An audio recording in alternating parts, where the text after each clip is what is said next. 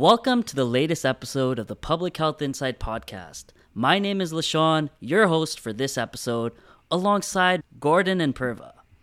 In this episode, we'll be discussing three important topics that affect our health on a global scale. First, we'll examine Australia's recent decision to ban recreational vaping in an effort to crack down on e cigarettes. Then, we'll delve into the importance of a public health approach to reducing and preventing firearm violence, an issue that has plagued societies around the world. Finally, we'll discuss the loneliness epidemic in America and explore steps that can be taken to address this growing public health concern. Let's go.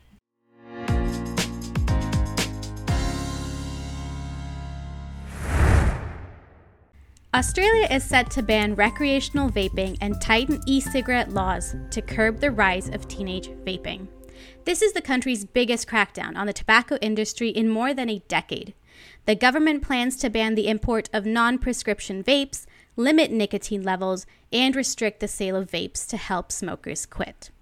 Vapes will only be sold in pharmacies and require pharmaceutical type packaging. Disposable vapes, often popular with young people, will also be banned.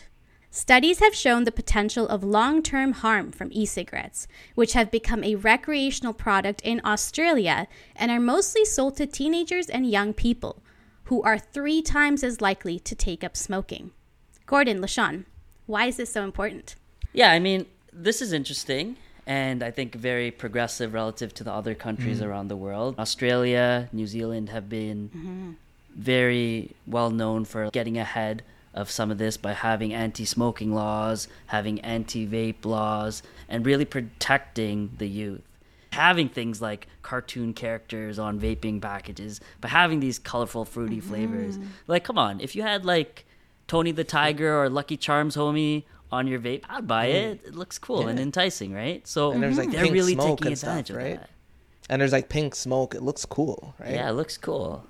Yeah, why not? And that's the problem. So there's a lot of things going on in this article and in the world of mm-hmm. tobacco, nicotine, smoking, vaping. And the important thing here to realize as a concept or an idea is that youth in particular are vaping more than they are smoking commercial cigarettes. Mm-hmm. And the challenge here is that smoking rates continue to decline. So smoking rates for normal combustible cigarettes, so the one that you put the lighter to and it has a flame, and there is a corresponding increase in the prevalence of vaping at the same time. But because the smoking rates are not falling to the level of which vaping is increasing, it's showing us that more people are taking up vaping, mm-hmm. especially in our youth. And Leshawn touched on why is that the case? Well, something so colorful and appealing and attractive could never be harmful, right? That's a false conception with this particular product. And you might ask, okay, well, it's not like a cigarette. There's not the research that we have about the connection to vaping and lung cancers and things of that nature because you're not really burning something. It's an e cigarette and the vape juices are heated and it pr- produces a vapor that's not as harmful on the lungs. That's not entirely true. But one thing that is true is that we know that the vaping liquids have nicotine. Hmm. Nicotine is a highly addictive chemical. Mm-hmm.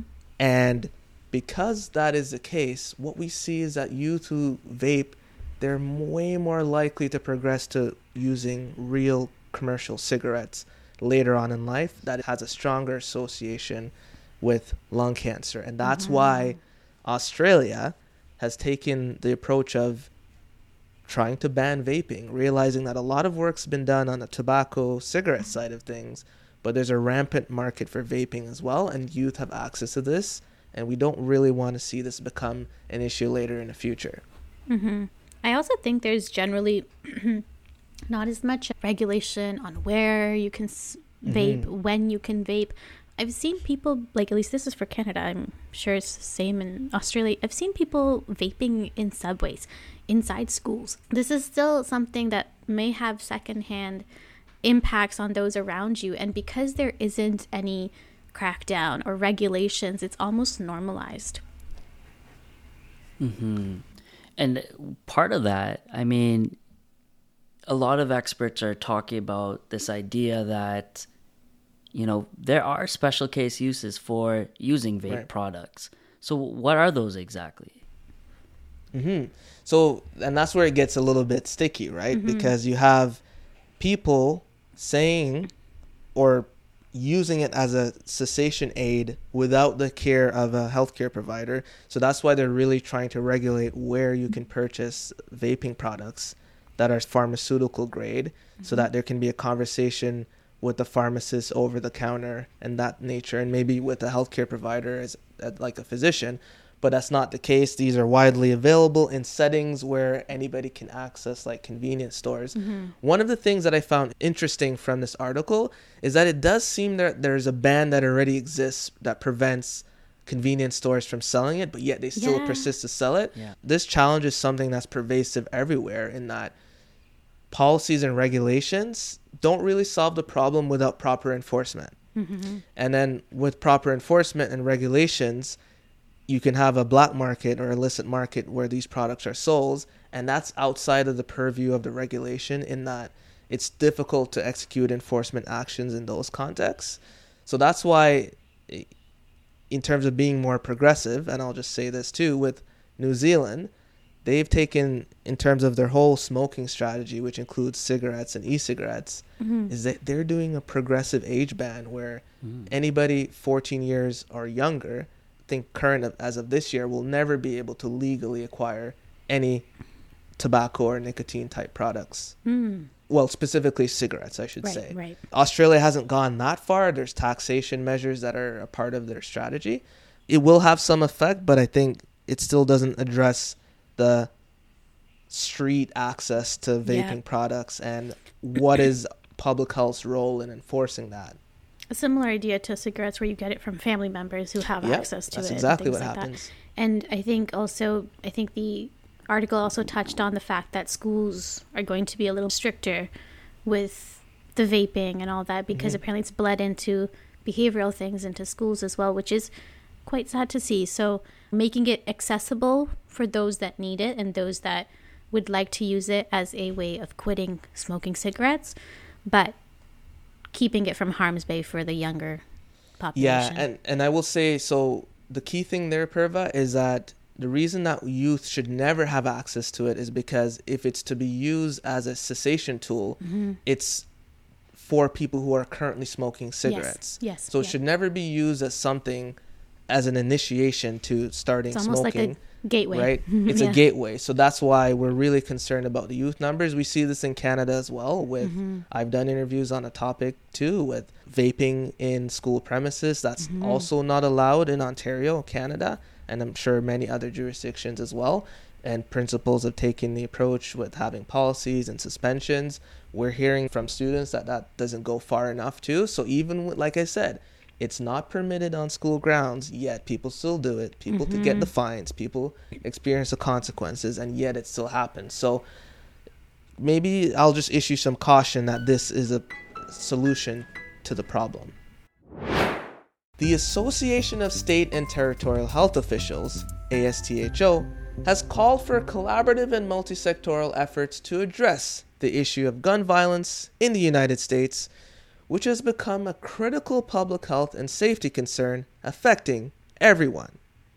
With record setting years of mass shootings in 2021 and 2022, firearm related deaths have reached a record high in 2020 with more than 45,000 intentional and unintentional deaths. Of those deaths, 54% were from suicide, 43% from homicide, and 3% were unintentional. Health agencies are implementing upstream approaches to mitigate intergenerational cycles of community violence stemming from systemic racism and historical trauma. Purva, Leshawn, what are your reactions to this? Golly. Overdue.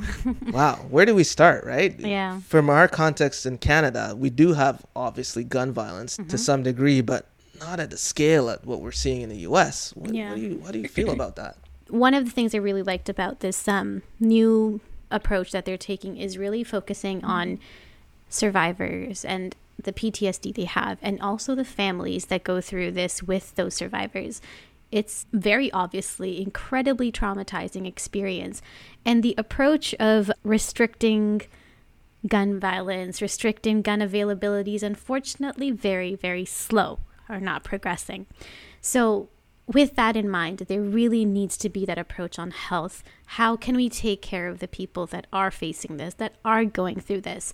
Children and, and, teachers and anyone who's like, you know, people who are at the mall or wherever the shootings are happening. It's a lifelong trauma that they're going to be dealing with.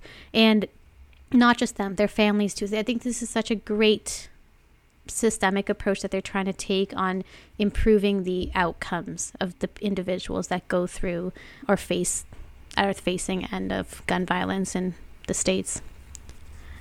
One of the things that shocked me was, again, when we're talking about gun violence, I don't know, this might be one of my biases. It's just, I think of adult humans mm. essentially using those guns mm. to hmm. do what they have to do with those guns, right? For various reasons. But the stat that stuck out to me was in 2020, firearms were the leading cause of death in children aged 1 to 19. It's so just, think about that. So sad. Out of mm-hmm. all the causes of death, firearms was the leading cause of right. death. More than that motor vehicle, more than um, congenital um, disease, congenital more diseases. than anything. Yeah. Can we talk it, about that? What's going mm, on there? That's scary, man. It's sad. It, I I've heard that stat before. I think when it had come out in 2020, it just it breaks my heart. And the fact that stats like this still don't cause change. Yeah. Like it's from 2020. It's been three years, and the violence has really only increased.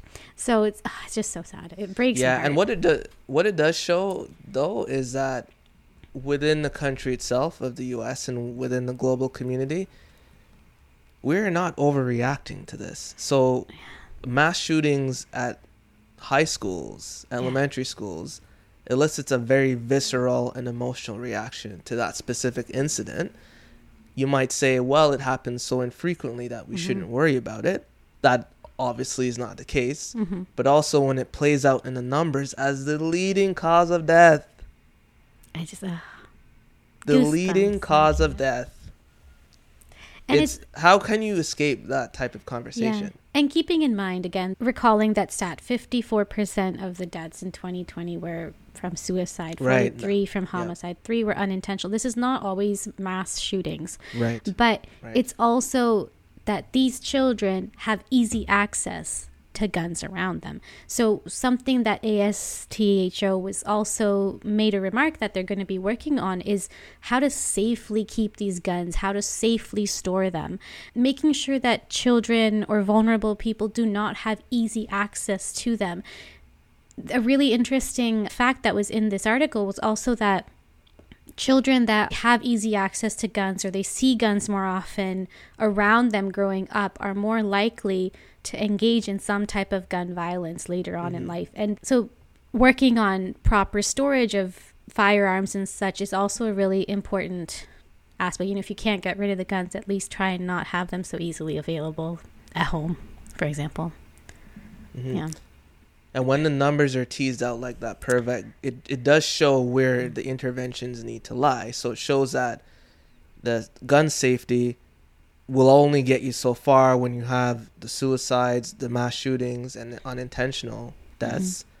But it also doesn't highlight on the other end of the spectrum are these guns that cause these deaths licensed firearms or unlicensed firearms. Yeah.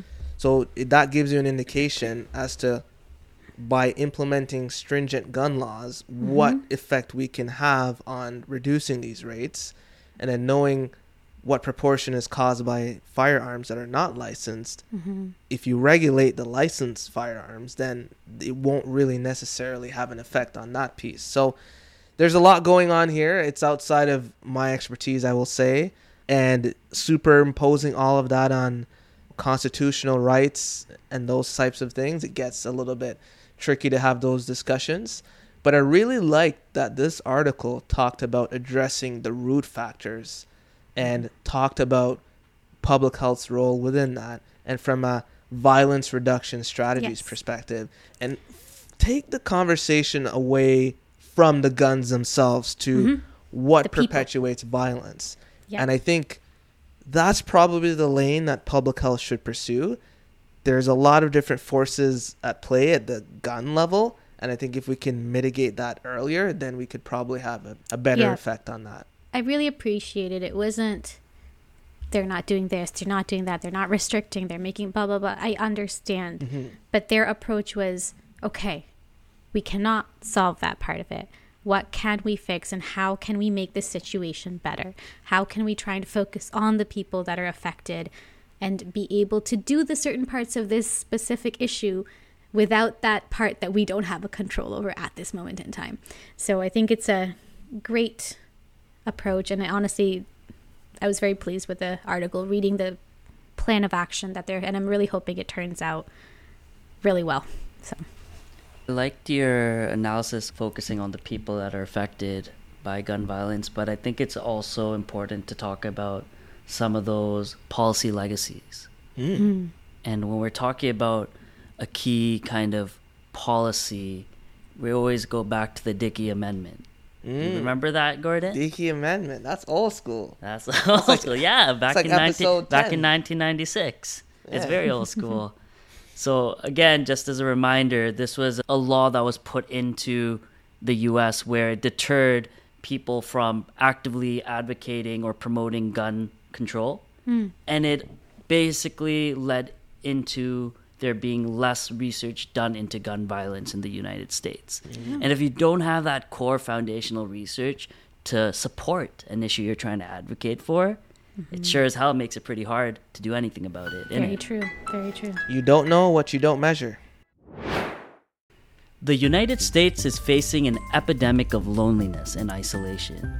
According to a new advisory from the U.S. Surgeon General, with about half of the U.S. adult population reporting measurable levels of loneliness even before the COVID 19 pandemic. The physical consequences of poor connection can be devastating, including an increased risk of heart disease, stroke, and dementia. The report finds lacking connection can increase the risk for premature death to levels comparable to smoking 15 cigarettes a day. The advisory outlines the framework for a new national strategy based on six foundational pillars. The report also warns that loneliness isn't uniquely an American problem, but a feature of modern life worldwide. And it calls for creating a culture of connection to tackle the problem. Gordon, Purva, is this nothing, something, or everything? Mm. The fact that it's something that has been showcased before COVID 19 is also, that's what kind of threw me off. I was like, yeah, I know COVID 19 loneliness has been so big since then, but the fact that they have, they've been studying it since before COVID and they know that it's been increasing since then, very interesting. Exciting stuff, to be honest, to be. I think one, okay, let me Did talk about one it's specific- exciting stuff. Loneliness is exciting stuff. no, exciting stuff that they're acting on it because I Okay. find so. Hmm. I think generally when we talk about loneliness in America, I always think about how it's generally quite an individualistic society, right? Like there's the idea of hmm. your home, your core family. You're encouraged to move out, live on your own, all this type of stuff, and that can lead to a lonely lifestyle if you do not have hmm. Good friends and you don't have a good support system. It can be quite lonely, even if you have like lots and lots of people you talk to, but the quality of connection is not Quality the same. over quantity. Exactly. That can create a lot of loneliness. And the fact that they're taking steps, that they're recognizing it, and they're taking steps to improve, that's what's exciting. Specifically, what I really liked is the enacting of the pro connection public s- spaces, which, if you're into urban planning, by the way, is very important. A lot of American cities, including Canada, we talk about it's not made for people, made for cars. Mm. You don't have a third place to call home. You've got your home, you've got your workplace. You don't have a third place to mm. exist where you can usually find community. And for kids, that can be parks. For people, that could be public libraries. It can be areas where you go out and play basketball every weekend. Those things are becoming less and less, especially in the States. And so, actively recognizing that and trying to make it more available Fantastic point. I really liked that part. Why don't you talk about the other parts that you like, Gordon? well, I don't know if I like this part, but I will Mm. say for someone who's never smoked a day in their life and you're now telling me that if I'm lonely, that's just as bad as 15 Mm. cigarettes a day, that's a little bit Yeah. disconcerting or Mhm. unsettling to hear.